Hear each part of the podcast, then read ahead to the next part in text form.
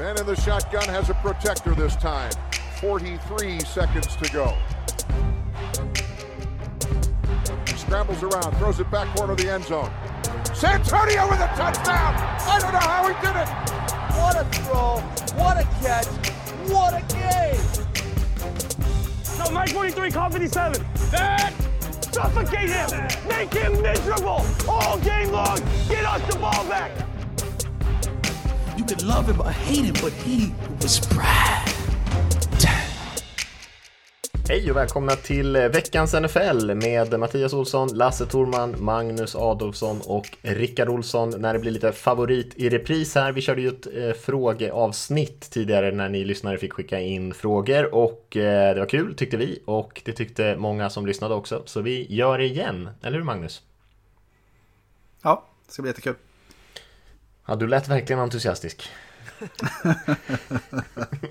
det är så många som vill vara med och, och i introduktionen här så ja, att hålla det kort.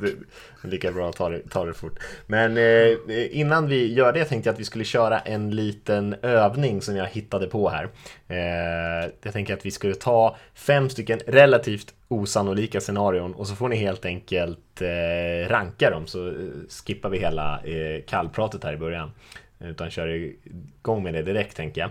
Så jag ger er fem scenarier nu. Då får ni försöka komma ihåg dem så gott ni kan. Och sen så får ni försöka ranka dem på något sätt gemensamt. Och eh, jag börjar med första. Eh, Miami Dolphins, de sägs ju vara jäkligt heta på Joe Burrow. Men de sitter ju inte på första valet, det gör ju Bengals.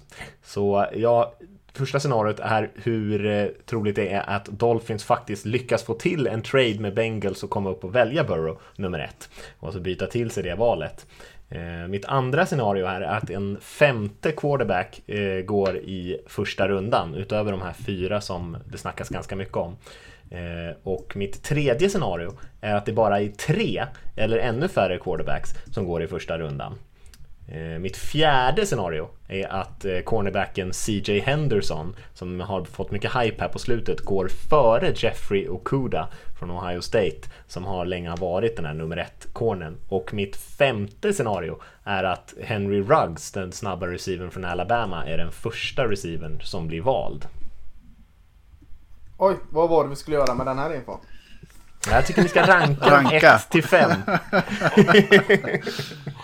Vad som är mest troligt? Okej, okay, mest troligt. Alltså. Minst uh, troligt är väl att, uh, att uh, Bengals tradar bort Burrow. Nej, 5 QB i första. 5 QBs. Mm. Det är ändå Bengals mm. vi pratar om. Rickard får ge sig. 5 QBs i första är minst troligt alltså.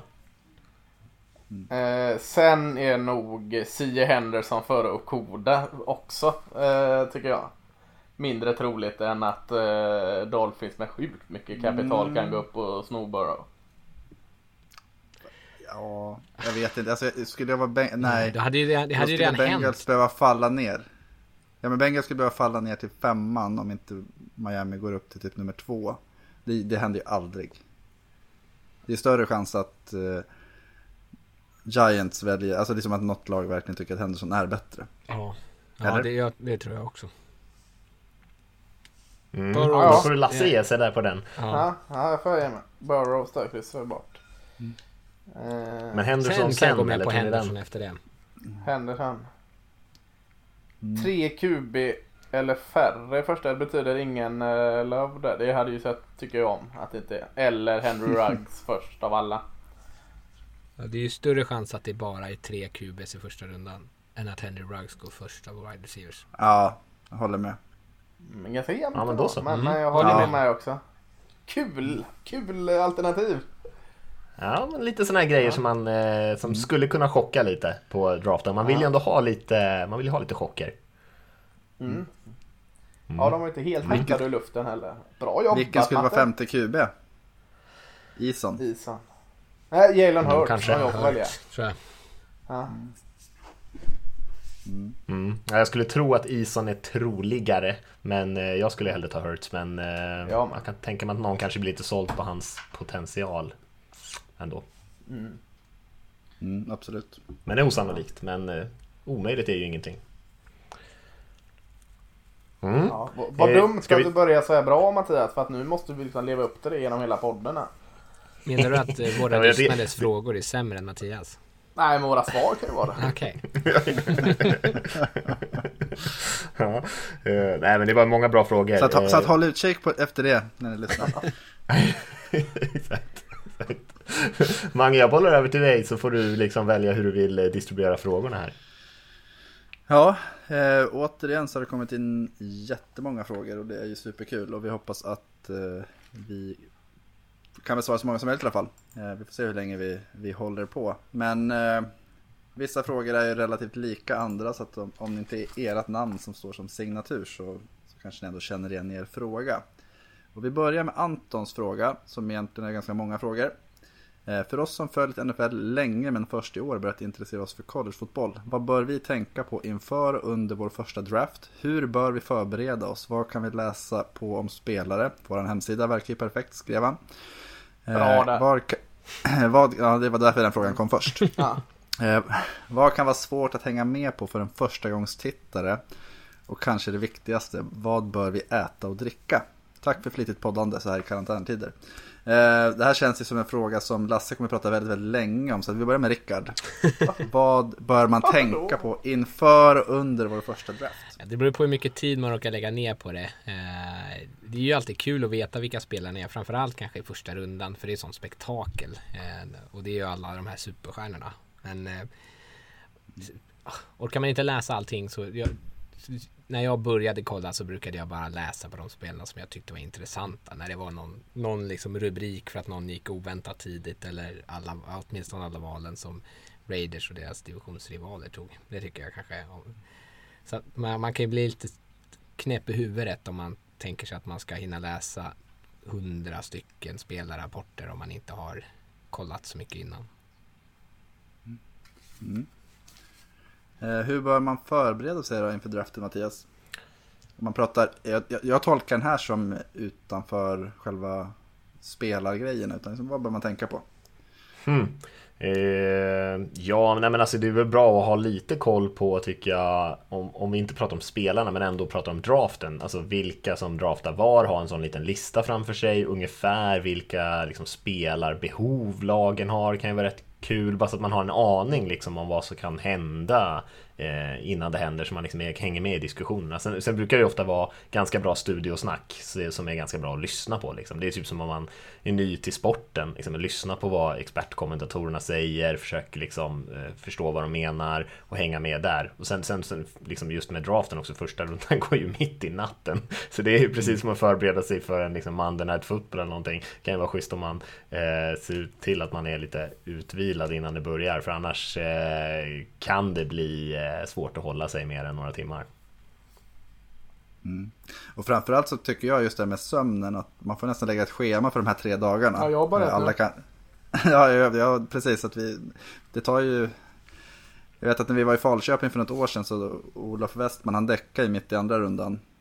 Efter att Eagles hade valt i typ så här 57 eller någonting. Sen somnade han och, och sov resten av natten. Och det var ju vid två. Så han, han hängde ju inte i. Så det gäller ju att man liksom tänker till lite hur, schema, hur man schemalägger sig de här tre dagarna. Eh, väldigt, väldigt få tror jag pallar sista dagen fullt ut. Runda sju brukar inte vara de piggaste ögonlocken. Nej. Eh, nämnde ju, nämnde ju hemsidan där. Ja, man, jag nämnde ju hemsidan där, men man kan ju Mm. nämna vår draftguide där också. Och det är inte bara för att göra liksom, reklam för den, men eh, jag menar, där är det ju ändå ganska korta texter. Topp 5-listor på positionerna. Alltså det, det är inte så hög tröskel på den om man vill liksom få en lite så grundkoll. Eh, texterna på hemsidan, där finns det ju lite mer att läsa. Men där är det ganska så sammanfattat. Vi har valt ut en av våra liksom, analyser per spelare och sådär. Så man behöver inte ta in alltihop liksom. Det blir väldigt tydligt med topparna också. Ja, Så att det är absolut, vår draftguide är otroligt kul att vi har fått göra och jag tror att det är ett eh, väldigt bra verktyg under de här dagarna. Eh, Lasse, vad kan vara svårt att hänga med på för en förstagångstittare? Ja, men jag, Mattias sa det. Det är inte så jäkla svårt eftersom eh, det är så oerhört bra skött med studio och eh, det rullar listor. Det pratas hela tiden mellan valen. Så att det är ganska lätt att komma in i det helt oförberedd, oförberedd skulle jag säga.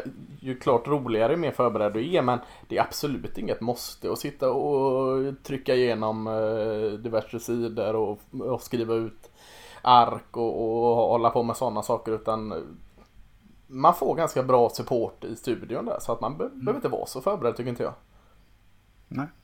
De är duktiga på att bryta ner trades och sånt Mm. också så att de förklarar vart, varför någon, eller vad någon har betalat för att klättra upp eller falla ner i draften. Eh, viktigaste frågan då. Vad bör vi äta och dricka under en draft? Kaffe och sötebröd tänker jag. Alltså kaffekaka man, socker och eh, koffein. Har du någon eh, kaffehistoria att berätta? Lasse? Ja, det är så. det, det, det, fan vad snabb du var. Eh, ja, eh, var det förra När det var två år sedan när eh, jag var väldigt besviken att Cowboys valde Taco Charlton i första rundan. Eh, och så dag två där så skulle jag springa ner och hämta mer kaffe och så hör jag, för jag, jag har på ljudet, hör jag i trappan att eh, Cowboys väljer Tackle Williams från Texas också. Och snubblar i trappan av, glädje och, och någon sån här segergest och häller ut brännhett kaffe över hela handen så jag får sitta med någon form av hemmasnickrat bandage och kylbandage eh, resten av runda två där. eh. Men, men det var det värt. Men äh, jäklar vad glad jag blev. Ja, ja det var nog 2018. Ja.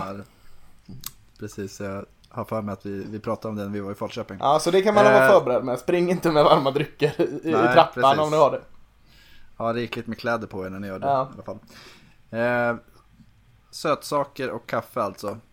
Är det inget annat? Jag vet. Fan hur, hur aptiten är klockan två på natten och framåt. eh, Det är ju inte riktigt samma sak som Super Bowl ur det aspektet liksom. Eh, Jag har ju en tradition som jag alltid gör på, på första rundan. Ja. Är någon av er som vet den? eh, Ja, men när du säger det kommer jag känna igen det, men jag... Att Mattias, du har, blivit del, du har fått vara med på det faktiskt. Jag brukar alltid köpa en finare flaska rödvin som jag Just det. korkar upp. Oj, vad sömnig man blir av det. Nej, det, man dricker mycket kaffe innan. Jag tänker mer sådana söta drinkar, Bahama Mama, Pina Colada, sånt, sånt. har mycket socker. En strawberry Ja, det- daiquiri där. Ja, till strawberry liksom, daiquiri, Vi ser fram emot en eh, Instagram-bild på Lassie med sin Bahama Mama framför tvn Ja, sen, se. under första rundan. Ska jag säga jag kan rada ihop. Eh, vi ska gå vidare till lite mindre roliga saker. Vi ska prata lite om Patriots. Nej, jag skojar. Eh, det är ju som sagt Brady fritt där nu och det är ju många som undrar vad som ska hända med Patriots här framöver. Eh, David Sandberg och Filip Karlsson, sammanslagen fråga. Går Patriots för QB? När? Eh, och vad tycker ni att Patriots borde göra med pick 23? Och vad tror ni de kommer göra? Vad säger du Mattias? Hmm. Går Patriots för en QB? Det tror jag. I, i draften gör de det. Eh, pick 23, ja det vet jag inte. Men eh, de har ju rätt mycket val. Framförallt lite senare i draften. Jag tror de kanske kunna packa ihop några sådana och röra sig uppåt. Eh, det är defini- definitivt ett lag att hålla koll på tror jag, även i första rundan. Att de kan kliva upp och drafta en eh, quarterback där.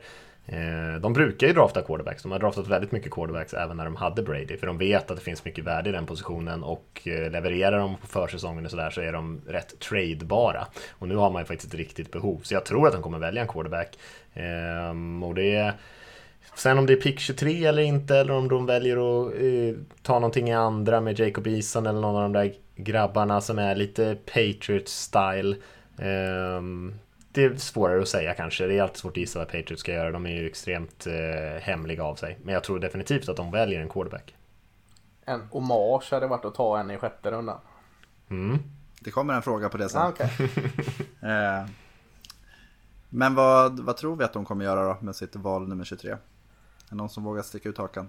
De har ju ganska, alltså, jag tycker man ska glömma hela det här Brady ett tag. Eh, det är en stor grej visst, men eh, även om de hade haft kvar Brady så hade de, eller har de en del hål. De skulle behöva edge, de skulle behöva receiver, tight end såklart, D-line.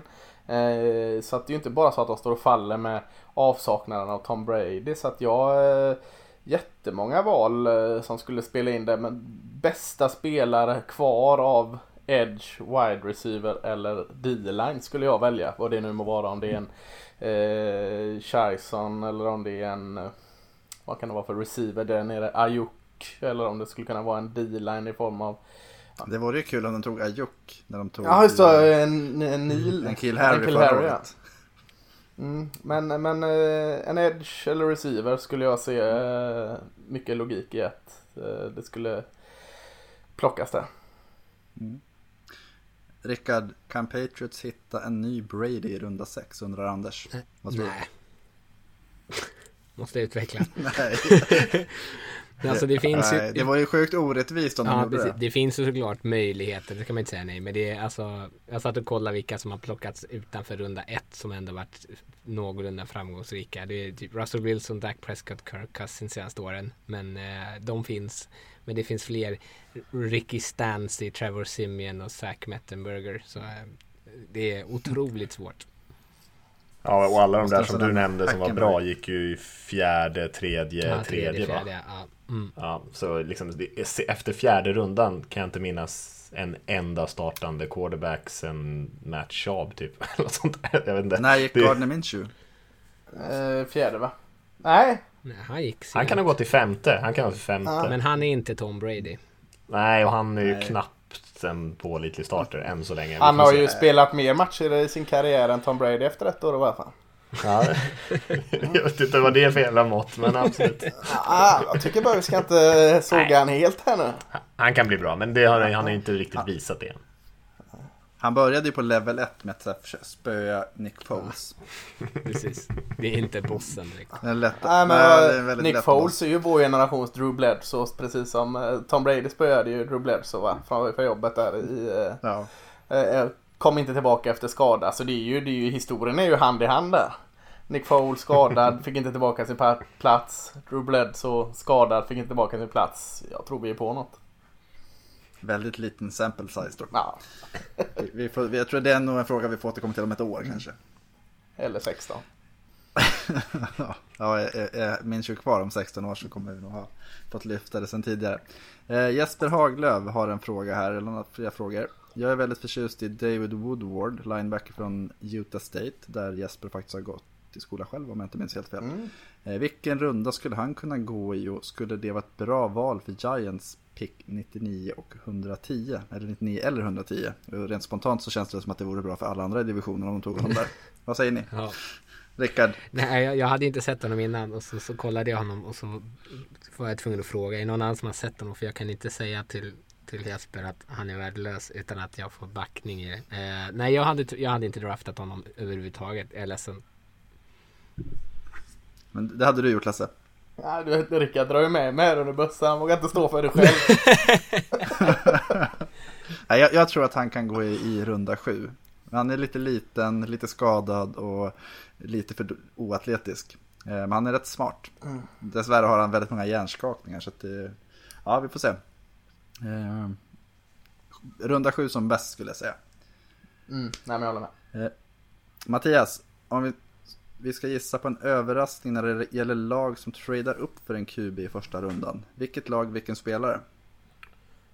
Um det finns flera lag tycker jag som är intressanta. Patriots har vi redan nämnt så det kan vi ju skippa. Men jag tror att det finns en chans att de tradar upp. Men eh, jag skulle säga att det är väl eh, Love eller Herbert som är de, eh, de två kandidaterna på quarterback-positionen. Och det är ju nästan omöjligt att säga vilken som kommer finnas kvar. Men eh, för Herbert så skulle jag kunna tänka mig att Panthers kanske går upp. Eh, om de är sugna. Och för Love kan jag tänka mig att Saints går upp. Eh, från sin position om han finns kvar någonstans i mitten av första rundan. Mm. Packers skulle jag kunna tänka mig något liknande. Samma grej. Som, eh, som Saints som ska gå upp och plocka Love. Skulle de kunna göra. Inte riktigt lika desperata som Saints kanske. För där är ju Breeze tid verkligen snart över låter det ju som. Ehm, De har ju Taysom Hill. Taysom Hill. Ja. nej, men han kommer ju aldrig spela quarterback. First round tender. ja, ja. Jag ska jag Ja, kommenterar vi får inte. se. Det... Nej, men som sagt, det är lite kul. Det finns ju många lag egentligen på alla nivåer. Att man tänker att både toppnamnen finns det folk som är villiga att trada upp och nästa steg där med, med Herbert finns det någon, ett par lag som kan tänkas klättra upp och även med Love då så finns det så det, det finns ju en chans att vi får se några sådana. Men det är, ju, det är ju inte alls orimligt heller att tänka att eh, ett lag som eh, Miami skulle kunna trada upp för en QB också trots att de är femma. Alltså så att Miami går upp till två, Nej, två eller tre. Eh, Så det visst. behöver inte vara de här stora hoppen. Patriots upp, eh, Saints upp, eh, Packers upp. Utan det kan ju vara något som faktiskt är topp fem. Det är en trade är, eh, för Det är de små hoppen man minns. Precis. När Bears klättrade en placering och tog Mitch Trubisky. Mm, det starkt. Och betalade väldigt, väldigt mycket för. Jari Smolander, hur många spelare i draften skulle kunna slå sig in i ett svenskt sprinterlandslag? Och den frågan fick vi på Facebook och det var någon annan som hade kommenterat med att alla som inte är offensiva linjemän tyckte det stod. eh, Bäckton hade ju fan varit vunnit. Worfs också Ja. kanske. Ja. ja. Eh, riktigt så är det väl inte. Vad- Är det någon som vet svenska rekordet på 100 meter? Nej. Peter Karlsson Ja, Peter 10, Karlsson 18. vet jag. Det är sjukt när du sa det. Att det har väl stått sig i 25 år. Jag kommer ihåg eh, när man själv var liten mm, eh, pojk och hade friidrott i gympan. Så, så snackades det om Peter Karlssons färska rekord på 100 meter. Och det var fan länge sedan. Ja, men vad, vad, vad säger vi? Hur många rimligtvis skulle man kunna... Det man får tänka på att många av de här är ju alltså, friidrottare vid sidan om under, under skoltiden. Att det är många som kör track på vårsäsongen. Så det är ju... Det var väl inte så länge sedan vi hade... Förra OS hade väl Oregon med en häcklöpare, 110 meter häck. Till exempel. Så att det, och Han, ju han gamla Texas-receiven också. Goodwin eller vad hette han? Ja, Marcus Goodwin ja. Ja. Som är 49ers. Ja. Tyreek Hill är ju en väldigt duktig sprinter också. Särskilt Ja. 200 meter. Marlon Humphrey Ravens. är också Vad var det för skulle- jag- häcklöpare du pratade om förra veckan förresten? Eh, det var när vi pratade om corners va? Ja, Nej, inte Ashton Kronberg Davis, alltså. Utan, Ja. Ashton Davis. Ja. Han var Pac-12-mästare Just det. i- på 110 meter häck. ja, just det. Han hade garanterat slagit sig in i... Det är nog rätt många kan man väl ändå säga va? Ja. Eh, Ja, alltså om vi snackar landslaget så tror jag att det är väldigt många. Om vi pratar om att slå svenska 100 meters rekordet då kanske det inte är, det är kanske inte så Nej, jäkla nej, många. precis. Då skulle de behöva kanske lägga några år och verkligen träna på just det liksom. Men eh, i landslaget så är det nog rätt många per draft alltså.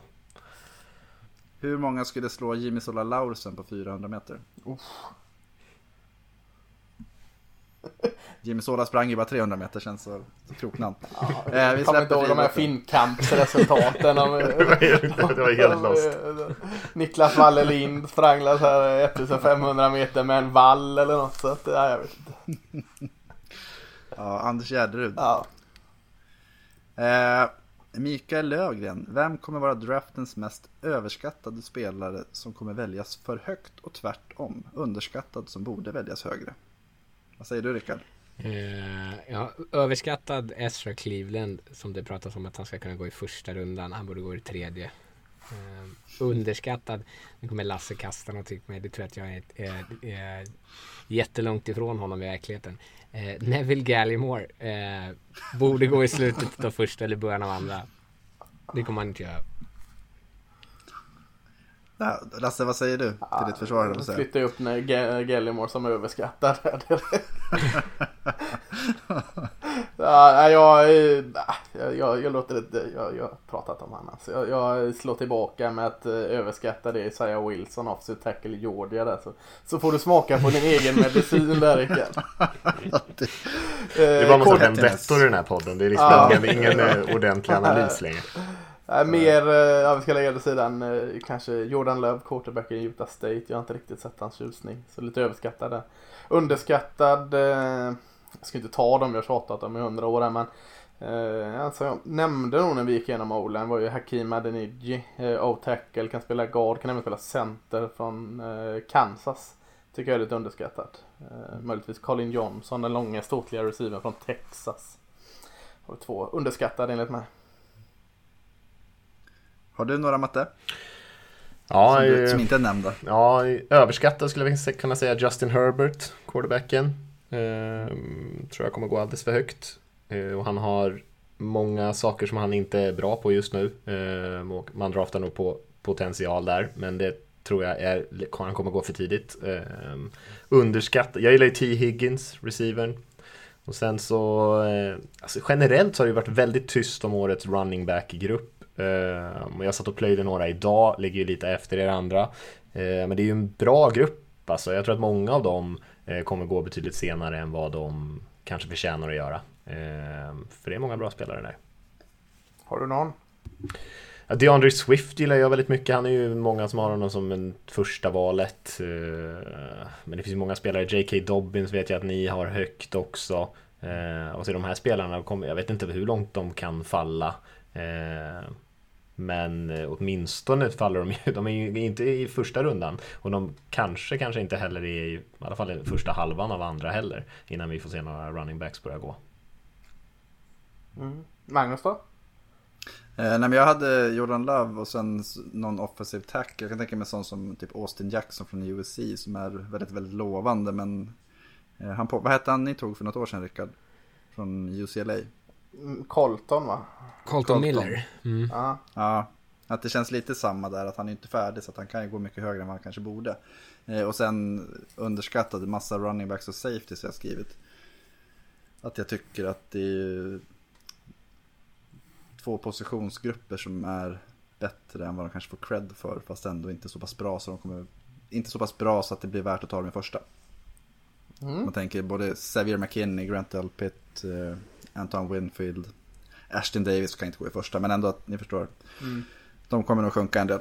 Ju mer de sjunker, ju, ju fler som sjunker desto mindre, mindre behov kommer lagen känna av att ta dem där och då. Eh, Mikael hade även en fråga att i andra lagsporter hör man om late bloomer, eh, till exempel odraftad och börjar som free agent och skapar sig en karriär. Eh, jag gissar att frågan är, är det vanligt i NFL?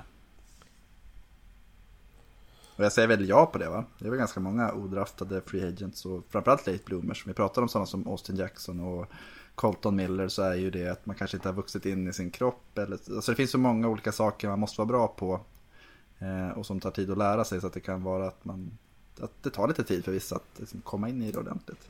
Eller vad säger du Lasse? Jag vet inte, jag kanske har fått eh, för mig detta bara men det känns, om man bara kollar över en tioårsperiod i i NFL så känns det som att tålamod är något som inte alls finns längre i NFL. Det kanske var så för tio år sedan också, bara att inte jag noterade. Men att eh, ganska många av de här spelarna eh, gör sig nog gott att sitta eh, och lära och, och träna innan de går in och tar en roll. Nu får de gå in i det direkt visar sig att de inte håller då så har de svår väg att komma tillbaka. Så att jag tror det har blivit lite svårare. Men, men eh, ja, odraftade spelare poppar ju upp titt som tätt och tar chanserna. Eh, brukar i alla fall vara någon per lag odraftad som, bli, som blir signad till truppen. Så att det händer ju. Ja, jag skulle säga att det är, alltså Late bloomer kanske, kanske inte lika, lika vanligt eftersom man plockar kanske upp spelare yngre i andra idrotter än vad man gör. De här är ju ändå 20 bast och uppåt, många av de här spelarna. Men eh, Hayden Hurst var ju typ 27. Ja, vissa är ju så gamla till och med. Men, framför, men kanske spelare som blir bortglömda definitivt. Jag tänker det är väldigt lite skillnad mellan spelare som går från typ fjärde rundan, slutet av fjärde rundan till odraftade free agents. Alltså det är väldigt liten marginal där och för lagen också att liksom scouta hundratals, hundratals spelare. Till slut så börjar det ju bli en ganska stor säck av spelare som man inte har sådär jättemycket skillnad på. Så att en spelare som går i femte kanske inte var så långt ifrån att den spelaren lika gärna kunde vara en odraftad free agent. Och sådana hittar man ju många. Alltså en stor del av NFLs trupperna består ju av free agents. Alltså jag skulle säga, eh, bara dra ut jag vill inte gissa på någon procent där, men säg att 50% av alla spelare i 53-trupperna var odraftade eller något sånt där. Det är ju en väldigt, väldigt stor andel. Eh, och den kanske inte de startar allihopa, men, eh, men de är ju ändå de som bygger upp själva stommen av laget liksom. 50 procent. Ah, drog till med någonting där. Men Det men Det är, det är så mycket, mycket. ändå. alltså. Ja men det är så pass i de... Det är mycket. eh, Ja fan. Jag kan kolla upp vad det är medan ni Ja, babblar du inte på. göra. Jag, jag tror på, tror på det. Alltså jag bara hittar på det, så det ska du inte tro på. Men det är en Ah, stor okej. andel i alla fall. Ja, ja. Alltså, det är nästan så att det känns som att det är lättare för en odraftad än för en om man säger, sjätte, sjunde rundspelare egentligen. I och med att dels kan de välja vart de tar vägen. Eh, och sen så just den här pressen kanske inte är lika. Det, det går att studsa runt tre, fyra, fem gånger. Eh, en draftad spelare som, som misslyckas kanske får den stämpeln ganska tidigt som du sa Lasse. Och man ska ju kanske också tänka på typ att det är många spelare som Mattias säger som kanske inte startar eller som bara är rotationsspelare som man liksom glömmer bort som ändå finns där på truppen och, och liksom hänger kvar i fem sex år men som en, liksom inte är de här superduperstjärnorna. Det är kanske det. Det är inte jättemånga odraftade eh, spelare som blir liksom superstjärnor. Nej, det är ju Nej. ovanligt. 30% av NFL-trupperna består av odraftade Det spelare. lät rimligare. Ja, ja, lätt rimligt. Tony Jefferson är ju odraftad. Det är väl ändå Jag bara drog upp en där, en Ravens-spelare. men. Nej, men jag, tänkte, jag tänkte på den bästa som dök upp i huvudet. Inte Adam Ja. Thielen eh, odraftad. Jo, Lyle Collins, men det var fanns ju sina skäl. Ja. Det finns väl massor. För det kan ju vara sådana saker som att man inte draftas också. Att man Ja. typ har mördat någon eller... Skador, liten skor. Typ, Ja, det är inget bra. Bara en sån liten grej. Ja. Han, han var väl med i en, i- var det, i en mordutredning, så var det. Hans namn dök upp Men där, han inte- var ju aldrig Ja, misstänkt. precis. Nej, nej, det var hans flickvän eller X. något sånt. Ja, något sånt. Skit, strunt samma. Tony Romo. Eh, Tony Romo ja. var orätta med rätta. Eh, Patrik Thornberg. Om man utgår från till exempel Jimmy Johnsons draft value chart. Det kan vi kort säga att det är en, eh, en tabell egentligen som visar värdet på varje enskilt draftval. Hur mycket ska man då tänka på värdet på, på val i kommande års draft devalveras när lagen förhandlar om trades? Hur mycket värderas till exempel Chargers första rundeval 2021 till? Undrar en som hoppas, på att, hoppas att Lions byter med Dolphins eller Chargers. Eh, vad säger du Rickard? Eh, alltså, jag, rent generellt så är ju val eh, i framtida år är ju mindre värda. Eh, just för att man inte vet var det hamnar. Och man bör väl vara försiktig när man tradar. Jag, jag tänkte direkt på när Raiders eh, skeppade Mac till Bears för de tänkte att nu kommer vi få två stycken topp 10 val i rad där för att de har en ny HC som inte har någon erfarenhet och de har Mitch Trubisky som QB. Och så har de ändå lyckats vinna så pass mycket att det blev två val i typ 20 rundan istället. Ehm, Så jag tror att man är, jag tror att lag generellt är ganska försiktiga med det. Är det någon som inte håller med? Nej, jag håller med. Nej, men det är, vi är väldigt olika såklart. Alla de här grejerna som Rickard eh, sa där med nya HCs och allting. Jag tror att eh, det finns ju mycket att tänka på. Vem, vem byter man med? Vad kommer hända med det laget? Vad kommer hända med det värdet jag får? Men generellt så är det ju alltså, betydligt lägre i alla fall värde på ett val i en framtida draft än i den nuvarande draften. Eh, ibland räknar man ju till och med kanske en hel runda sämre värde. Eller så räknar vissa lag räknar med att det är den, det sista valet. Eh, som man liksom byter till sig ett val i andra, att det skulle vara det sista valet i andra. Så räknar man liksom värdet på det. Så det är ju säkert, många gör säkert väldigt olika. Men det är ju lägre i alla fall. Finns det också en risk att eh, går det riktigt illa så får du inte vara med och, och plocka den spelaren. Du kan, du kan få foten innan du ens har draft eh, där. Så att den, den biten också. Så I NBA så villkorar, villkorar de ju ofta om man till draftval. Att ni får ett första rundsval såvida inte det är ett topp 5-val till exempel. Eh, Jag har inte hört att man gör det i NFL men det vore väl kanske en... Men vadå om det Typ här. blir ett topp 5-lag då får de ingenting då? eller? Får de lämna Då tillbaka de, då får, nej, då får de ett året därpå. Ah, okej. Det är en jävla skillnad på NBA-val också eftersom där är det ju toppvalen i NBA är ju värda, alltså det, det är så här, värdet på dem störtdyker ju. Bara på några val så är det inte riktigt Okej. NFL. Nej, lite större trupper. Mm. Eh, Simon Nylander, under draften, när sker första traden? Vilka lag sker det mellan? Vilken spelare väljs och vad blir kostnaden? Eh, vem vill hugga in i den bytesaffären? Lasse? Satan också. Eh, Tretandade frågor, då, då zoomar jag ut efter första. Eh, första traden, eh, var byter med vem och hur och var och varför. Ja, Eh, framförallt varför ett. eh, men, men Cincinnati stannar ju kvar där, det, det ser jag ju. Jag tror Washington, det finns en, finns en chans, risk, hur du väljer att se på det. Eh, att det kan eh, tradas redan där. Eh, och vi står fast vid dem då så är det ju då för att ta eh, en eh, quarterback, eh, Tua eller eh, Herbert. Och då är det ju något av de här lagen, typ så tråkigt som att Miami Dolphins går upp där för att säkra. Eh, kanske hade varit mer logiskt att gå upp och ta Detroit där. Men de är lite oroliga att eh, Washington ska ta QB där och inte är nöjda med sin, eh, sin Ohio State QB. Så eh, så tråkigt som att eh, Miami Dolphins tradar upp till Washington och är det inte Washington så är det Detroit och så tar man eh, jag tror de tar Justin Herbert. Eh, jag hade tagit en annan. Men, men något sånt kanske. Ja, det låter väl fullt rimligt. Är det någon annan som har en trade på lager? Jag håller med Lasse, jag lutar lite mer åt Lions men, eh, men jag Ja, håller jag, med tror, hans jag tror inte. Washington heller. Eh, Men Fast nu är Bruce Allen borta. Kanske de kan ta bra beslut. tycker du att det är bra att de byter Ja, ner? Jag tror, inte att, jag tror att det kommer kosta alldeles för mycket. För något lag för att vilja gå. Deras, deras nästa val är 66 och sen har de typ 108. Och de har ju inte världens hetaste trupp. kanske det beror på vad de får. Men eh, jag tror att de kommer kräva mer betalt för att Chase Young är bet- eh, så mycket mer värdefull spelare att, eh, att bli av med än vad det är för Lions att bli av med eventuellt Okuda eller Simmons. När de kan få någon av de två Mm. om de byter med Miami. Jag tror ju också Detroit, men jag ser inte det omöjligt att det kan vara en trade tidigare än Detroit och då är det ju bara Washington. För jag tror inte Cincinnati rubbar. Mike Brown kanske har någon så här. Han vill ha Jalen Hurts. Eller vad heter han, gamla Cincinnati-kuben? Gunnar Kiel. Gunnar Kiel ja, Notre Dame-spelaren. Mm. Han gick ju till Bearcats sen. Eh, Ville Syri, vilka val är första rundans floppar? Vilka val är hidden gems i den senare rundan? Vilka faller till Green Bay, val 30? Vad säger du Mattias? Vilka är första rundefloppar? Vi var inne på det lite tidigare.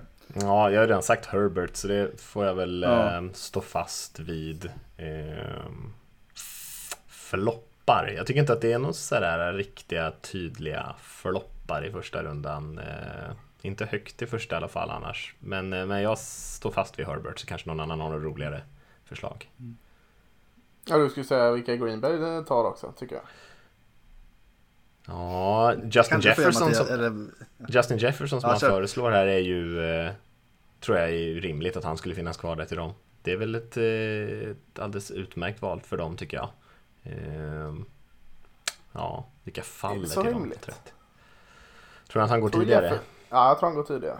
jag tror också han har gått tidigare. Eh, När, när receiver-paniken börjar komma där så eh, är han en av dem som går med av de eh, fem, sex stycken. Mm, kanske Tror han kan finnas där Linebacker behöver de ju. De har skeppat bort eh, din favorit Blake Martinez där eh, Mattias. Är Kenneth Murray Queen och, eller Queen finns ju där. Någon av dem finns garanterat där. Är det receiver så är det väl de här uh, Rigor, Mins, Higgins, Chinot. Uh, Ayuk. Ayuk. Det är ju de receiversarna där tror jag som man får rikta in sig på. mm.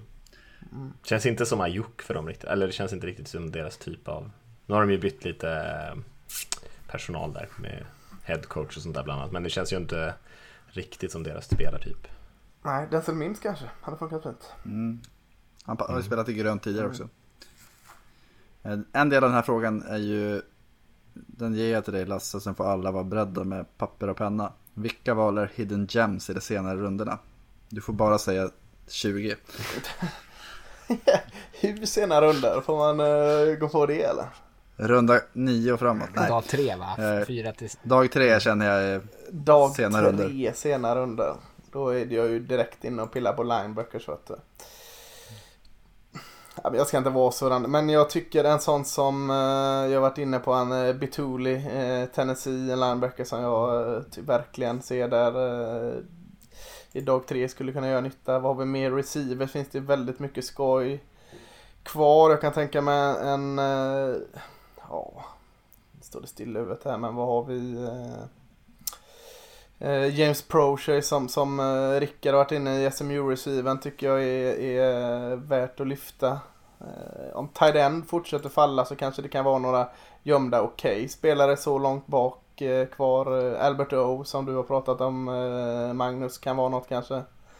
Colby Parkinson. Eh, jag tror han går före. Eh, Tror du? det, Hoppas. Eh, tror jag. Är värd det. Eh, sen, ja, någon annan som har någon eh, sitter mest och höftar här nu. Jag har inga listor Jag, framför jag, jag har två favoriter som jag hittat på slutet här. Ja. Eh, Darnell Mooney, wide receiver från Tulane. Tulane.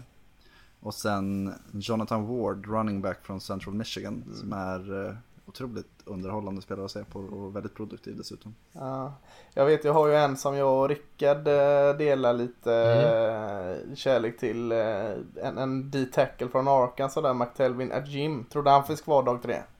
Ja, det tror jag. Ja, det, han vill jag lyfta i alla fall. Han, han tror jag kan bli en NFL-startspelare ganska snabbt.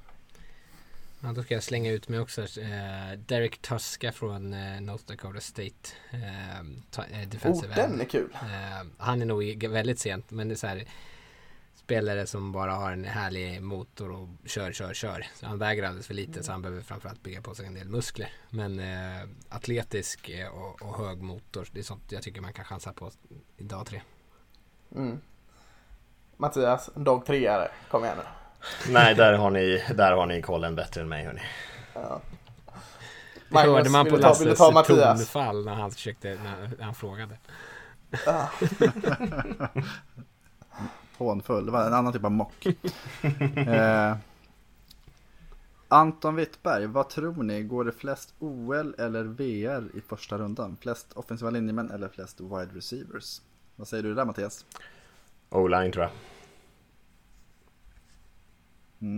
Håller Det kommer gå många tackles, jag vet inte hur mycket inside offensiva linjespelare det går, men kanske går någon guard eller någon center ehm, eh, där någonstans i slutet på första. Men eh, framförallt så går det väl en hel del offensiva tackles. Och jag kan tänka mig att eh, receivergruppen där när vi är uppe i fyra, fem stycken så börjar det nog kanske ta slut i första tror jag. Så kanske de dyker upp där i början på andra istället. Eh, jag skulle tro att det går flera offensiva linjespelare. Mm, jag håller med. Mm, tänk, tänk på att det är... Det var Anton Wittberg som frågade va? Ja. Ja, det är ju ändå en landslagsspelare på O-line i Sverige så att eh, det är klart vi, klart vi flaggar för. Jag, eh, även om det hade varit en speedy receiver som hade frågat så eh, hade jag nog sagt O-line ändå. Men det är ganska jämnt, det är ju de två som går mest. Mm. ja, jag skulle inte bli förvånad om det går sju offensiva linjemän. Nej, det är nog rimligt ja. Tappet blir ofta snabbare också på offensiva linjen. Alltså, särskilt på tackle-positionen. Alltså glappet mellan liksom den sjätte och den tionde. Jämfört med receivers kanske, där det brukar finnas ganska mycket spännande college receivers. Och, och det blir mer smaken än som baken. Ja, Eh, Swedish Browns, en av våra patroner. Han undrar, eller han vill att vi ska förklara lite mer ingående i hur kompensationspicks funkar. Är det någon som känner sig manad? ja. Du är ju grym på det Magnus. Ja, det är för att Ravens har flest Ja, någonsin. Precis. Eh, nej men eh, rent kortfattat så är det ju 32 kompensationspicks som delas ut varje år. Eh, ett för varje lag egentligen. Och det är ju ett sätt för att balansera upp eh, tappade och inköpta free agents egentligen. Att eh, ju fler du tappar desto fler picks kan du få om det går plus minus. Eh, tappar du två och köper in en så kan du få ett sånt kompensationspix. Och då finns det ju en formel, den ska väl ändras nu i det nya kollektivavtalet. Eh, men det har väl baserats på lön, speltid och sån här efter säsongen utmärkelser om man blir All Pro eller kommer i Pro Bowl. Eh, och det är väl från runda tre som de första kommer in, då är det väl typ fem sex stycken och sen så klättrar upp. Eh, och det finns ju mycket mer att säga om det här egentligen men, men det är ju ett sätt för att jämna ut ligan igen. Att eh, Miami Dolphins som slänger pengar på free agent ska inte liksom, kunna köpa sönder lag. Eh, är väl grundtanken i det egentligen. Man kan ju lägga till där också att de, det handlar ju, spelare som man förlorar handlar ju om spelare som spelar ut sitt kontrakt. Så att det är inte om man Ja, släpper någon. Så på så sätt uppmuntrar man ju också lag att inte signa sexårskontrakt med spelare som man har som avsikt att bara ha i tre år. Det här är Patriots är ju ett lag som också är duktiga på sådär med comp picks och de signar ju många free agents på ett kanske två år och så vinner de Super Bowl och sen så vill alla ha en del av kakan och så släpper de en massa free agents som kostar svinmycket och så får de comp picks. Det får, ju också, eh, det får ju också effekten att Free Agency blir lite roligare. Eftersom eh, om du eh, låter en spelare gå i Free Agency, free agency han skriver ett väldigt stort kontrakt med sitt nya lag, då kanske du får ett val i tredje rundan. Så det finns ingen idé att trada den spelaren för ett val i tredje rundan liksom på sista året av den spelarens kontrakt. För du får lika mycket betalt, även fast du inte tradar honom. Så eh, det gör ju att spelarna kommer ut också i Free Agency. Och det gör ju också att tappar man en spelare som, för ett högt kontrakt till ett lag så tänker man sig lite mer för innan man plockar in en annan free agent. För att man vill ju ha det här tredjerumsvalet, att det är inte värt att offra på en, på en, en spelare i, så, ja, som är, har ett lägre kontrakt till Är exempel. inte det som ni gör? Så att det som blir- sitter och signar en massa spelare i den här gråzonen mellan säsongerna. Det har hänt en gång. Ja, hela tiden. Så jävla typiskt. Fusk. Ja, ja det, man kan tuta i de hornen om man vill. Men vi fortsätter att prata, tar Willes fråga här istället. Eh, och jag har varit inne på vilket lag kommer drafta Tua respektive Herbert? Och då tänker jag att vi går laget runt. Vart går Tua och vart går Herbert? Börjar med Lasse. Mm, vad jag tror de går då va? Inte vad jag vill. Ja, yes, Eh, vad du tror. Har ju någon, någon chans. Jag tror ni kommer säga det. Så jag säger inte det. Så jag, säger, jag tror att Miami tar Tua Tagovailoa och... Eh, mm, något lag tradar ju upp för Justin Herbert. Så det blir ju inte om man kör en rak mockdraft eh, Charger som har varit så enkelt att ta han. Då säger jag att... Fan vad svårt. Varför fick jag börja på denna? Uh... Nej, jag är svintråkig att säga Chargers då för att det var så svårt att uh, räkna ut vem som skulle ta dem. Rickard? Uh, ja, jag tror att, ja, jag gör tvärtom. Jag tror att uh, Miami plockar Herbert. Uh, och så tror jag att Chargers tar Tua för de, de måste liksom ta en QB. Mm. Mattias? Eh, på Lasses linje med Tua, jag tror Dolphins tar Tua. Eh, Herbert, vad fan kan han hamna? Det är ju klurigt alltså. Eh, skulle vilja säga Patriots, men det är kanske inte rimligt att säga det. Eh, men jag säger det för skojs skull bara. Det är väl lite, lång, lite, lite hög odds på att de ska kunna komma upp riktigt så högt. Det beror på hur intresset är, men det är ju svårt att säga. Men jag säger Patriots ändå på. Faller han ur 10 då kan han ju falla hela vägen ner till dem nästan. Ja, då har de ju råd med honom dessutom och trada upp dit. Eh, jag tror att Miami kommer ta Justin Herbert.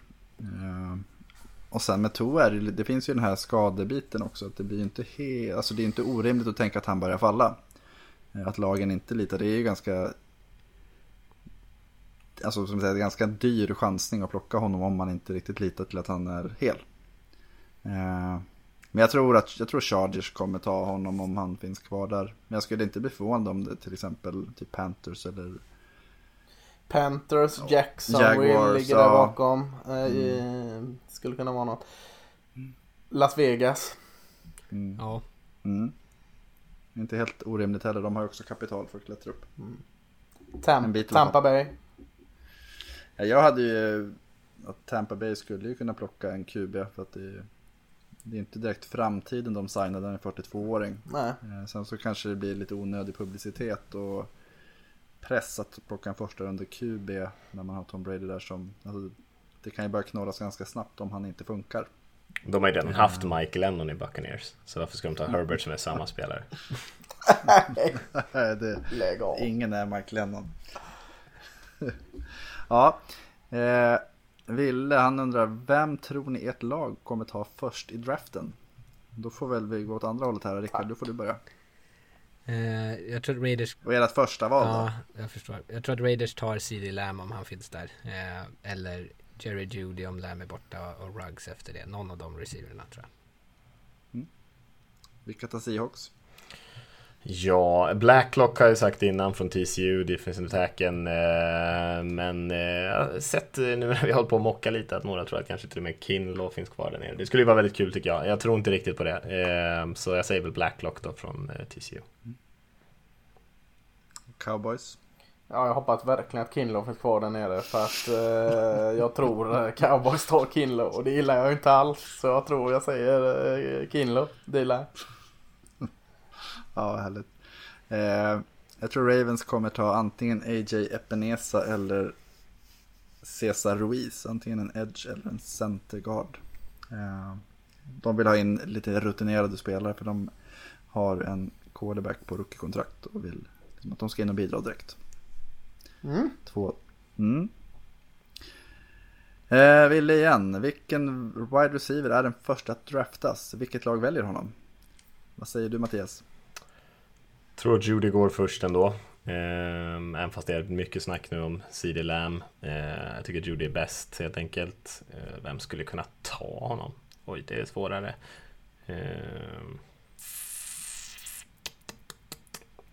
Jet kanske? Frågan är om han är först då på 11. Mm. Mm. Jag vet inte. Det är, ja, det är lite sent för första receivern egentligen. Vad skulle, de, vad skulle de annars kunna gå? Vad tror ni första receiven går någonstans? Det är bara Jaguar som jag skulle kunna utmana annars tror jag. Jag tror Panthers kan göra Carolina. Mm. Panthers har ju DJ Moore, McCaffrey, Curtis Alltså ja. Jag, jag, jag landade också på att Jets är första laget utifrån hur det ser ut. Eh, sen tror jag att något lag kommer klättra. Ja, jag tror också typ någon kommer trada Eller Raiders. Mm, det är möjligt. Ja. Men annars är det, ja, jag har svårt att se att något av de lagen som är topp 10 nu tar en receiver. Ja, får, jag ta en, Men det, får jag ta trade så säger jag Broncos tar CD Lamb. Nummer Mm. 10. Skulle vara kul om Cardinals tog en receiver. Det skulle vara kul om Cardinals tog Judy. Eh, Mm. För de har ju liksom Fitzgerald där, de har ju Kirk såklart som är en ung spelare men Fitzgerald är ju på väg ut. Eh, De har en till bra eller? Ja, Hopkins menar du? Ja, men Ja. De, spelar ju, de spelar ju med fyra receivers på varje spel också. tog ju både Hakim Butler och eh, Andy Isabella förra året också. Ja. Ja, just det. Nej, okej, det var väl lite orimligt. Eh, Jag glömde bort Isabella där. Ja, samtidigt så är det, tänker man att de, säg att de tar in CD Lamb eller Judy där. Så det är ju inte ett jättelätt passanfall att stoppa. Nej. Ska Det blockera är typ också. omöjligt. ja, jo, jo, men det, är- det är ju bara att kasta den direkt. Release-tid på två tiondelar. Eh, ska vi se, vart var vi här? Thomas, vad tycker ni cowboys borde gå efter? Täcka upp luckor i försvaret eller gå för best player available? Vad säger du Lasse? Ja, nu får jag tycka alltså, nu är inte vad jag tror. Tyck. Ja, eh, cornerback. Alla dagar i veckan, cornerback. Alltså tu. Cameron Densler. Ja, hellre det än Kinlo. Eh, men, men eh, ja, corner. Ja, som corner i alla fall. Eh, Skulle vara som tur att Henderson är kvar där, absolut. Jag ser gärna en uh, Gladney där. Eh, kan tänka mig Fultan där också. Eh, inte alls kräsen, men bara det blir en corner. Vad tycker ni andra? Du Ma- Matte som eh, mockade minst dit. Chocka Lasse lite. Ja. Eh, nej men varför inte? En, en, eh, en speedy receiver kan de behöva tycker jag i cowboys. Eh, det är ju inte en svaghet för dem men, eh, men de hamnade ju i lite knäppa situationer här senast med sina kontraktssituationer där de egentligen inte hade så mycket andra val och de har ju egentligen bara två bra receivers, ingen bra passform. Jess Bryant är på väg tillbaka. Eh, jag tycker inte det skulle vara orimligt. Ja, sett hans Instagram vet du. Han tränar som fan på The Ja. Men Witten kommer ju tillbaka Mm, det är 2021 va? Men han är ju Raiders nu vet du. Ja men han, när han är klar där menar jag. Ocho Cinco är sugen har jag hört. Nej, men jag, jag tycker om den tanken på en, att stärka, lite samma som i Cardinals, det är ett lyxval. Jag tar en receiver i första, men det skulle ändå, vilken, vilket häftigt anfall det skulle kunna bli.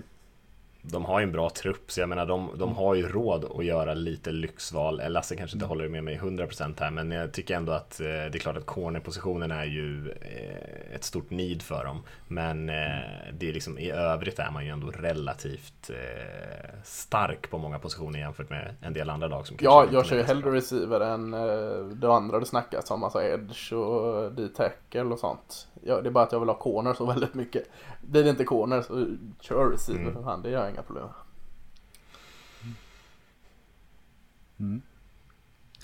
Eh, fått en fråga om receivers till här. Vilken ordning går årets wide receivers nu efter combine? Kommer Ruggs gå tidigare? Borde han det? Och jag tänker att det är väl de tre första man pratar om då. Sid Lamb, Jerry Judy och Henry Ruggs. Vad tror du Rickard? Vilken ordning blir det? Jag tror att det blir den ordningen du sa. Jerry Judy, CD Lamb och Henry Ruggs. Alltså jag, jag kan tänka mig att Ruggs klättrade upp för brädan men inte nödvändigtvis om de andra två. Men jag kan tänka mig att han går där uppe inom 15. Det är egentligen första gången under de här åren där de har varit på Alabama som man pratar om Judy och Ruggs på samma nivå egentligen. Eh, Efter eh, combinen. Så att det ja, är det någon som inte håller med. Det känns ju lite som, tyck, alltså, det var väl något år sedan när John Ross gick. Gick han först eller gick han som tvåa? Mattias. Han gick väldigt högt i alla fall, att det blir utifrån. Det var inte, det var inte ett slag under bältet utan det var mer bara att det kan vara lite att vi behöver, vill man ha speed så är det inte orimligt att Ruggs går först. Nej, de går ju ofta högst. Card, Nej, jag blir ofta, jag Ja, men blir ofta säg- lurad av de där speed, eh, speedspelarna. De är ju eh, mycket häftiga, stora, explosiva spel i collegefotbollen och sen så blir det lite tuffare när det kommer någon och stör deras routes lite mer. Men eh, nej, jag håller med om att det, den här Judy Lamb Rig, Ruggs eh, ordningen borde ju vara den som går. Men, Ja, jag ändrar plats där på Lamb och Judy. Så Lamb, Judy, Ruggs. Men vi kan ta Cardinals som exempel. Eh, Vem av de tre skulle passa bäst in utifrån vilka receivers de har? Ja, precis, så att det är ju inte helt orimligt att tro att det faktiskt skulle kunna bli en sån Fast Judy passar in i alla system och- kan man säga också. Ja, jo, jo, men Men det, det han kan göra gör ju Fitzgerald och DeAndre Hopkins Mm. mer än vad de Absolut. gör Ruggs. Så man kan ju aldrig, you can't teach speed som eh, the great Al Davis hade sagt. Eh, så på så Han sätt bommar ju det- aldrig på några receivers. Nej, precis. Eh, men eh, man kan ju inte ta en, alltså Judy och Lamb förtjänar att gå topp 10. Eh, nu kanske de inte gör det ändå. Men, eh, och Ruggs är ju en andra fiol. Kan man välja en andra fiol så högt upp? Ja, vi ska ju prata lite. Vi fick en fråga om kickers och panthers som har gått väldigt högt upp. Eh, och det vet ju du lite om Rickard. Ja, vadå Sebastian Janikowski, han är ju Ja. leading scorer i, i, i Raiders. Eh, han är ju fantastisk. The Polish Cannon. Vart av? ja, hur högt gick han? 17 Han gick i första eh, rundan, gick jag kommer inte exakt ihåg vilket Eh, var. Det kanske 17. väljer då. Så det varit lite om man skulle hylla och ta eh, Rodrigo Blankenship med 17. då. Om man ska plugga en annan eh, sida så har The Athletic en fantastisk, fantastisk eh, eh, ska säga, artikel om eh, just när Raiders väljer Janikowski. Fullt utav underbara citat.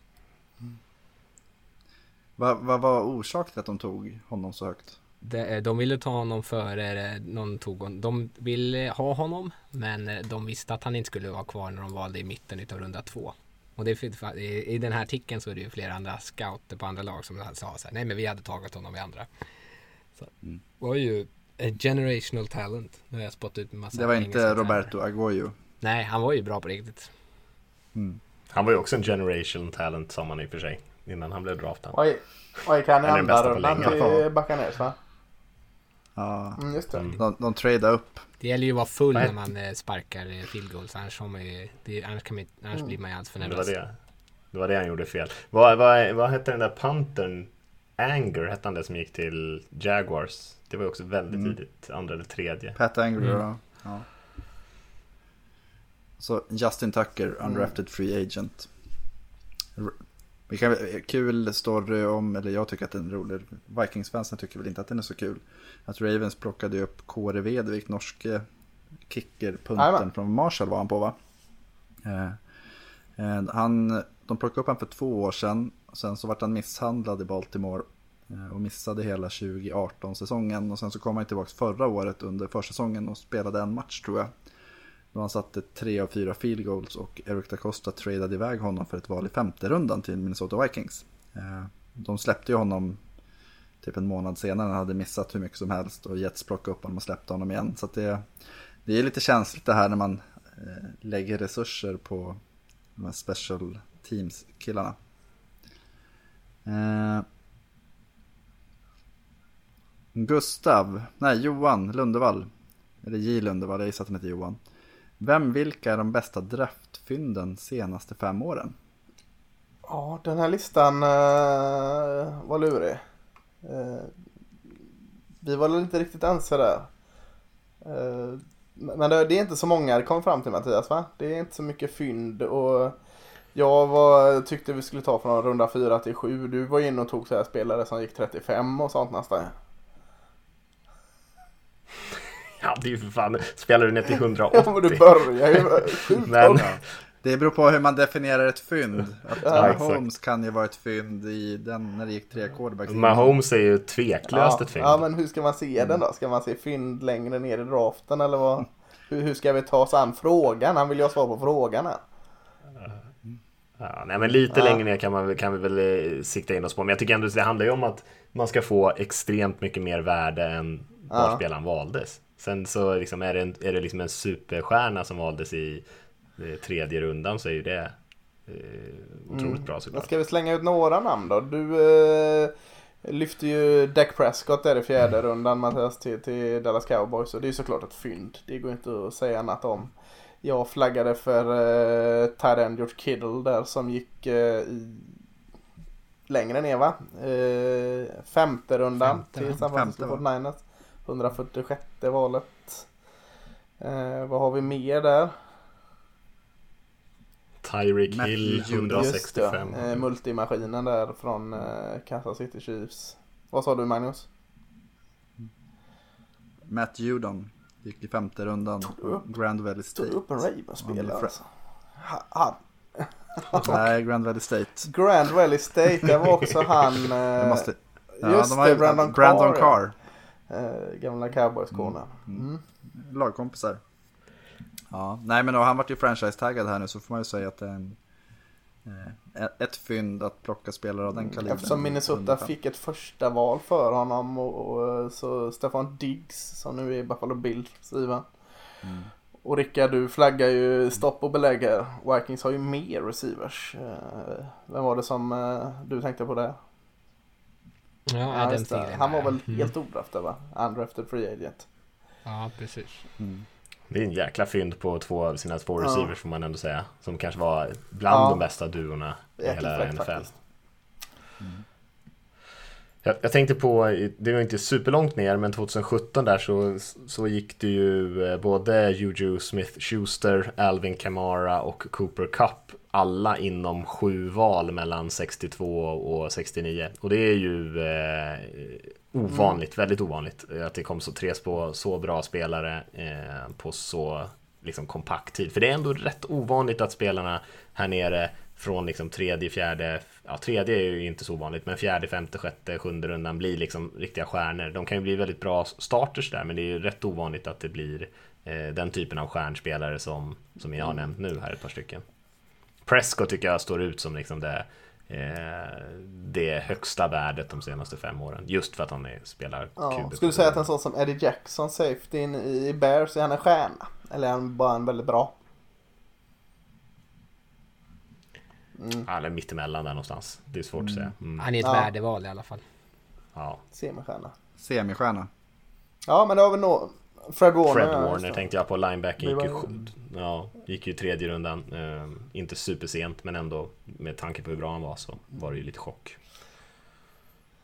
Buffalo tog ju Cardell Jones typ fyra val efter Dak Prescott. Ja, jag trodde du skulle dra upp han som ett väderval där. Jag tänkte nu, nu, stopp här. Nej, nej, nu är han, nej, nej. Eh, Nej men det finns ju. Men jag tror det som du säger där Mattias är väldigt bra summerat. Eh, det är klart det finns eh, väldigt, eller, väldigt nyttiga spelare och eh, okej till bra spelare eh, runda 4 till 7. Men, men de här stjärnorna de dimper ju oftast av efter eh, en bit in i tredje. Och då är det ju lättare att, att räkna de som faktiskt är stjärnor efter det. Mm.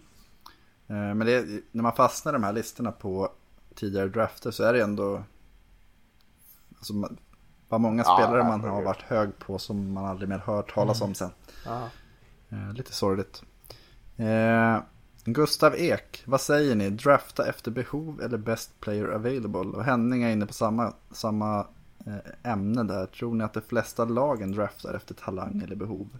Finns det vissa lag som föredrar det ena eller det andra? Jag tänker så här bara innan jag sätter igång er så tänker jag att alla lag föredrar talang.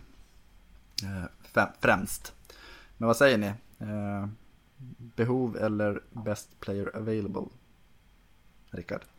Ehm, Jag brukar, jag brukar uttrycka mig bäst värdefulla alternativ. Ehm, Så har man en spelare som man tycker är lite bättre men som in, man inte har ett behov av då plockar man inte den utan då tar man en annan spelare där det finns ett behov. Där, vad, vad får jag mest värde av? Är det en, en cornerback som kommer sitta på bänken för att jag redan har två stycken etablerade starters eller är det en, en bra linebacker som egentligen är en lite sämre spelare? Ja, men då tar jag ju linebacken. Skriver helt under på den.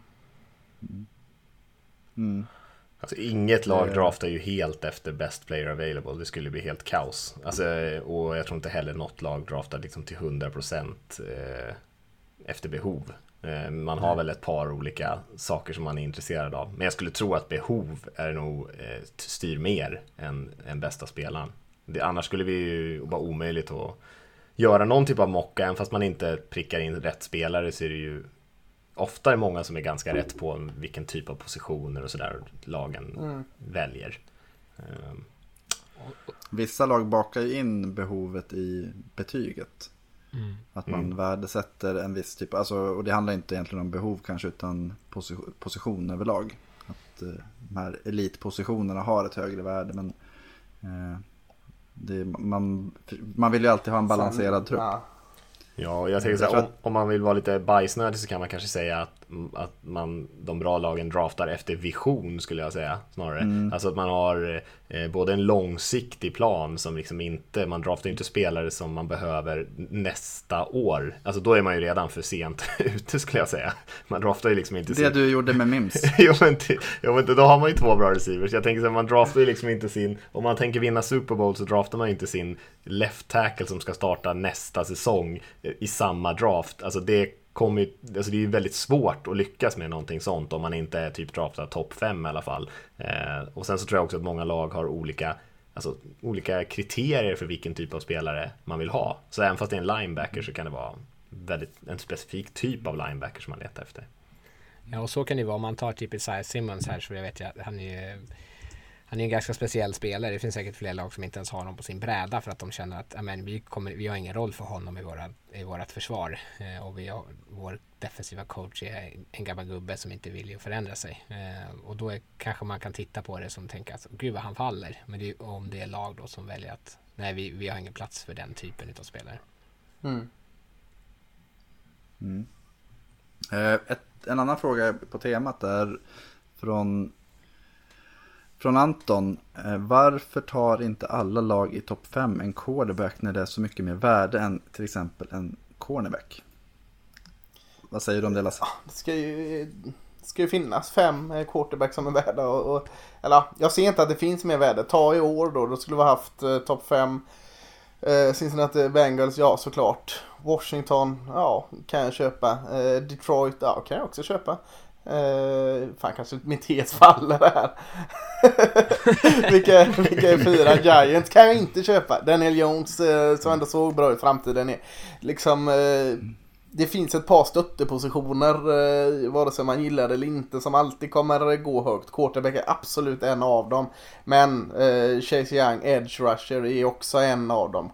En riktigt bra lockdown cornerback i en av dem. Det går inte att jämföra med quarterback såklart, men nej, det är... Det funkar inte helt enkelt. Tänk om eh, Chiefs hade haft en bedrövlig säsong. Eh, Patrick Mahomes var skadad och de, de föll. Nu är Mahomes tillbaka riktigt bra. Så ska de trade, eh, eller ta Joe Burrow då. Och, och, vad, vad fan ska de göra med den situationen? Man kan ju... Det blir så att en, en jag vet inte bara just att även om värdet på en quarterback är högre så finns det ju väldigt sällan tillräckligt många bra quarterbacks. Men en dålig quarterback är fortfarande lägre Mm. värde än en bra annan spelare. Man kan ju kanske se Washington och Giants då som väljer två och fyra eh, som exempel på hur det kan gå när man har en dålig trupp runt en, en QB. De plockade ju en QB tidigt förra året och de sitter ändå här uppe i topp fem. Det hjälper ju inte dem att plocka en till utan de behöver ju kanske snarare stärka laget runt omkring. Mm.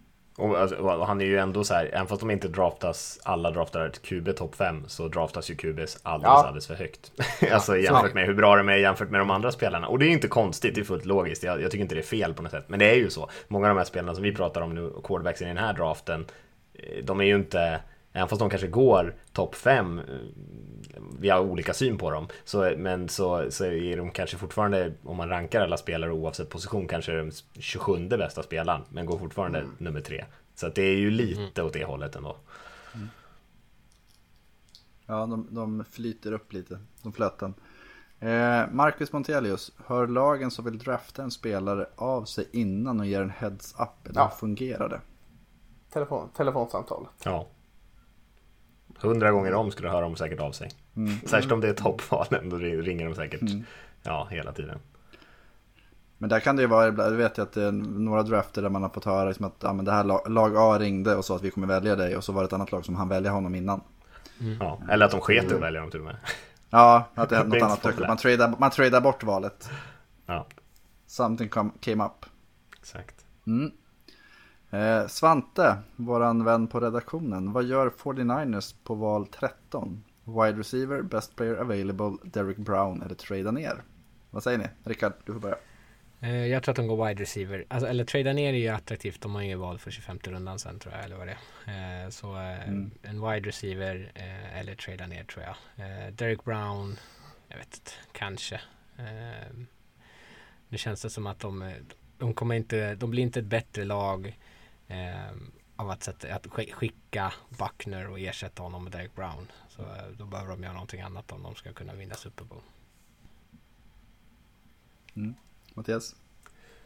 Eh, ja, nej men eh, vi kan ju börja med att säga att jag trodde ju att den här frågan var till Svante i redaktionen. Så jag, jag frågade ju Svante vad han tyckte. Så var det ju liksom hans, var det så hans egen fråga.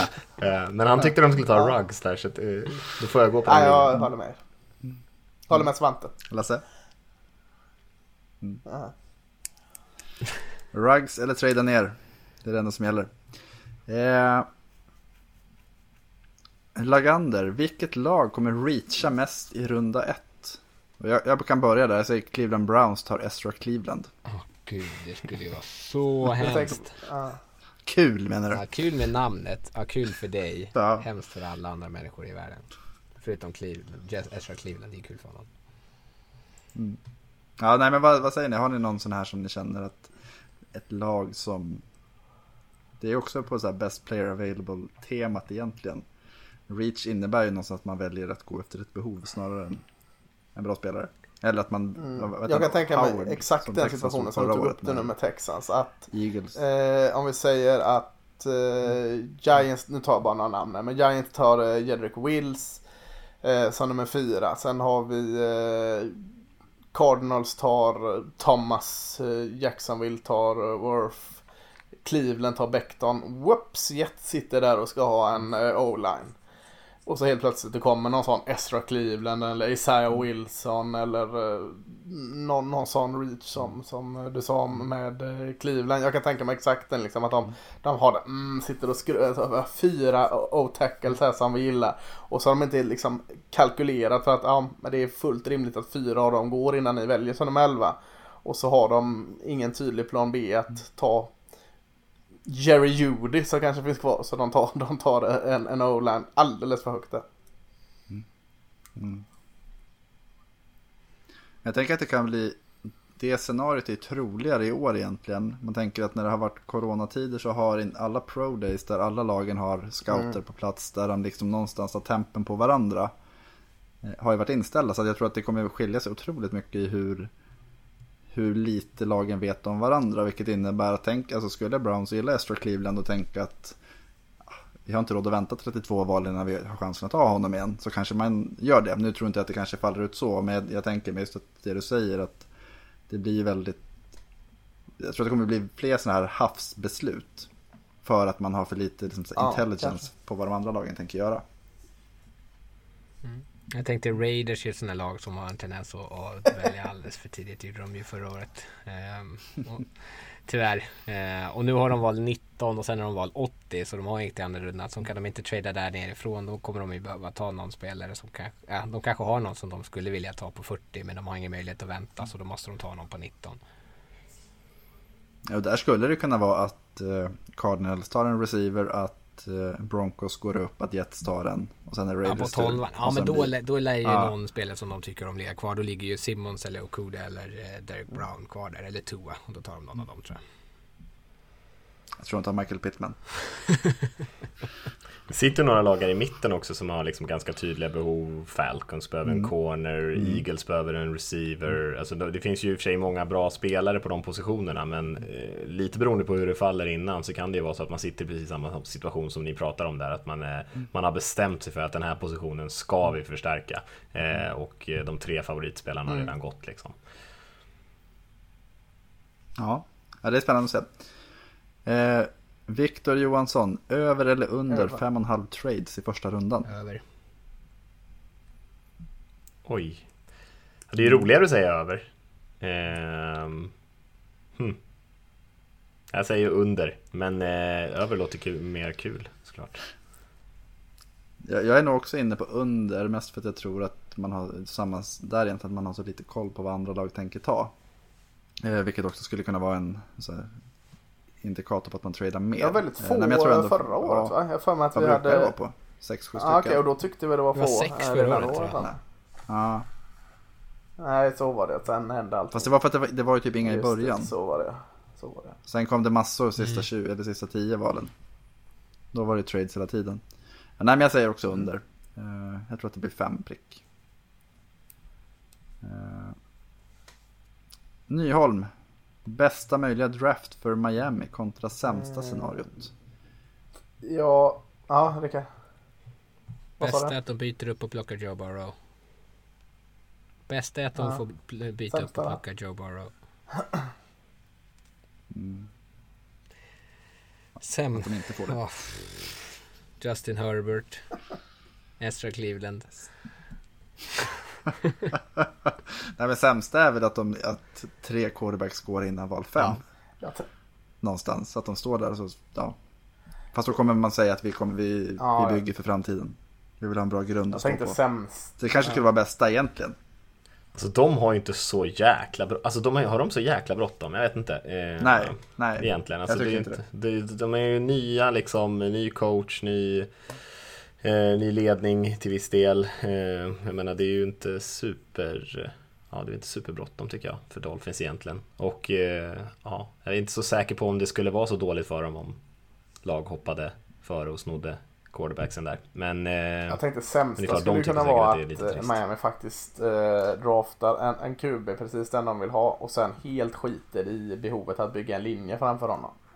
Eh, och så Mm. blir den QBn eh, slaktad under säsongen och tappar all form av eh, momentum. Det, är- det är ju en tänkbar eh, Miami-grej.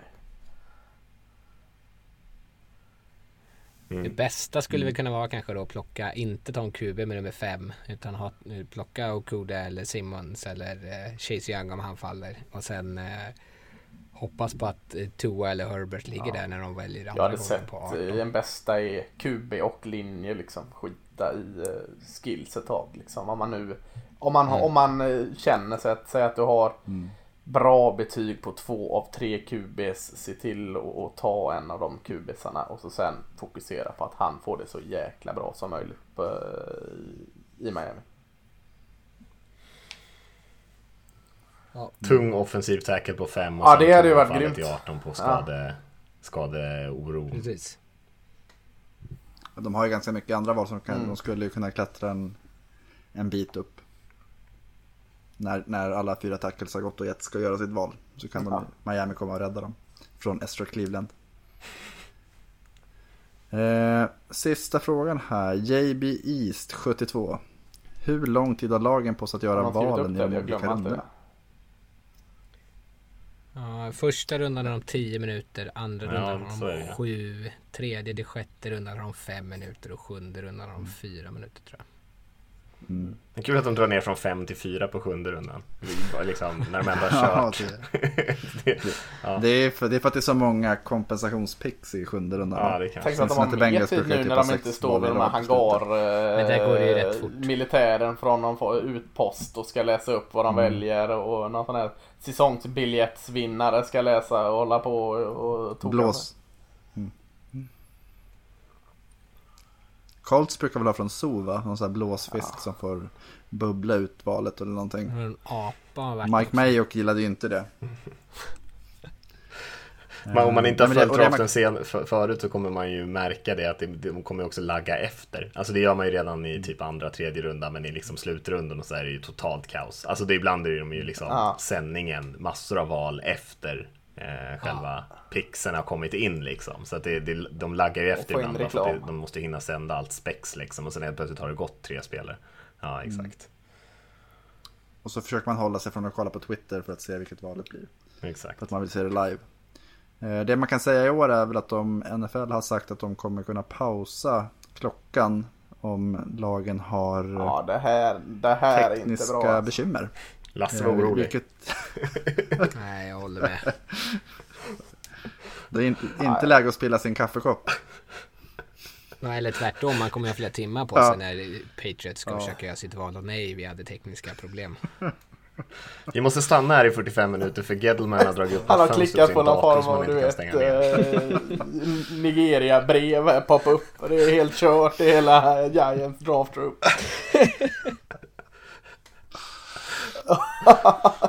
Det är massa nakna damer över hela skärmen. Nej, det kan, vara lång, kan bli långa nätter alltså.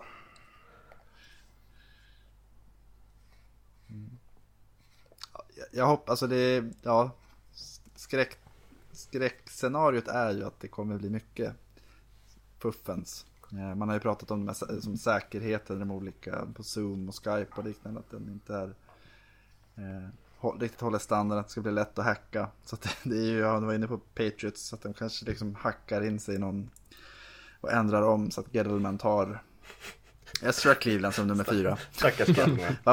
Är han här på våran big board? Det var ungefär lika förvånande att de tog Daniel Jones nummer 6 i och för sig. Skulle... Ja. Ja. Ja, nej, vi kanske ska inte hacka på Gettleman. Det var ju för Brandon Bean som sa att han bara spelar dum. Ja. Är det en förolämpning eller en komplimang? jag vet inte. Jag, ja, jag, hade, jag hade inte varit nöjd om någon sa det till mig att det är lugnt, han bara spelar dum. Men det kanske är så. Eh, Det känns ju som en ganska konstig roll att ta om man är kompetent. Ja, det var... Det får vara bra där tror jag. Ja, det är ju snart dags för eh, mockdraft-podd här. Det gör vi ju faktiskt om två dagar har vi tänkt att vi ska spela in den. Så det kommer ju snart till era öron också. Och sen är det ju faktiskt dags här om eh, bara ett par dagar för själva draften att dra igång. Så att eh, ingen tid att spilla. Så vi eh, tackar för oss eh, och tackar alla ni som skickar in frågor. Eh, grymt kul att svara på dem och få in lite ny, nya idéer i podden här. Och så kommer vi tillbaka med en eh, mockdraft podcast troligtvis ute onsdag morgon säger jag. Och sen drar ju draften igång där på torsdag natt. Eh, men tack alla ni som har lyssnat så hörs snart igen. Ha det bra. Ha det gött.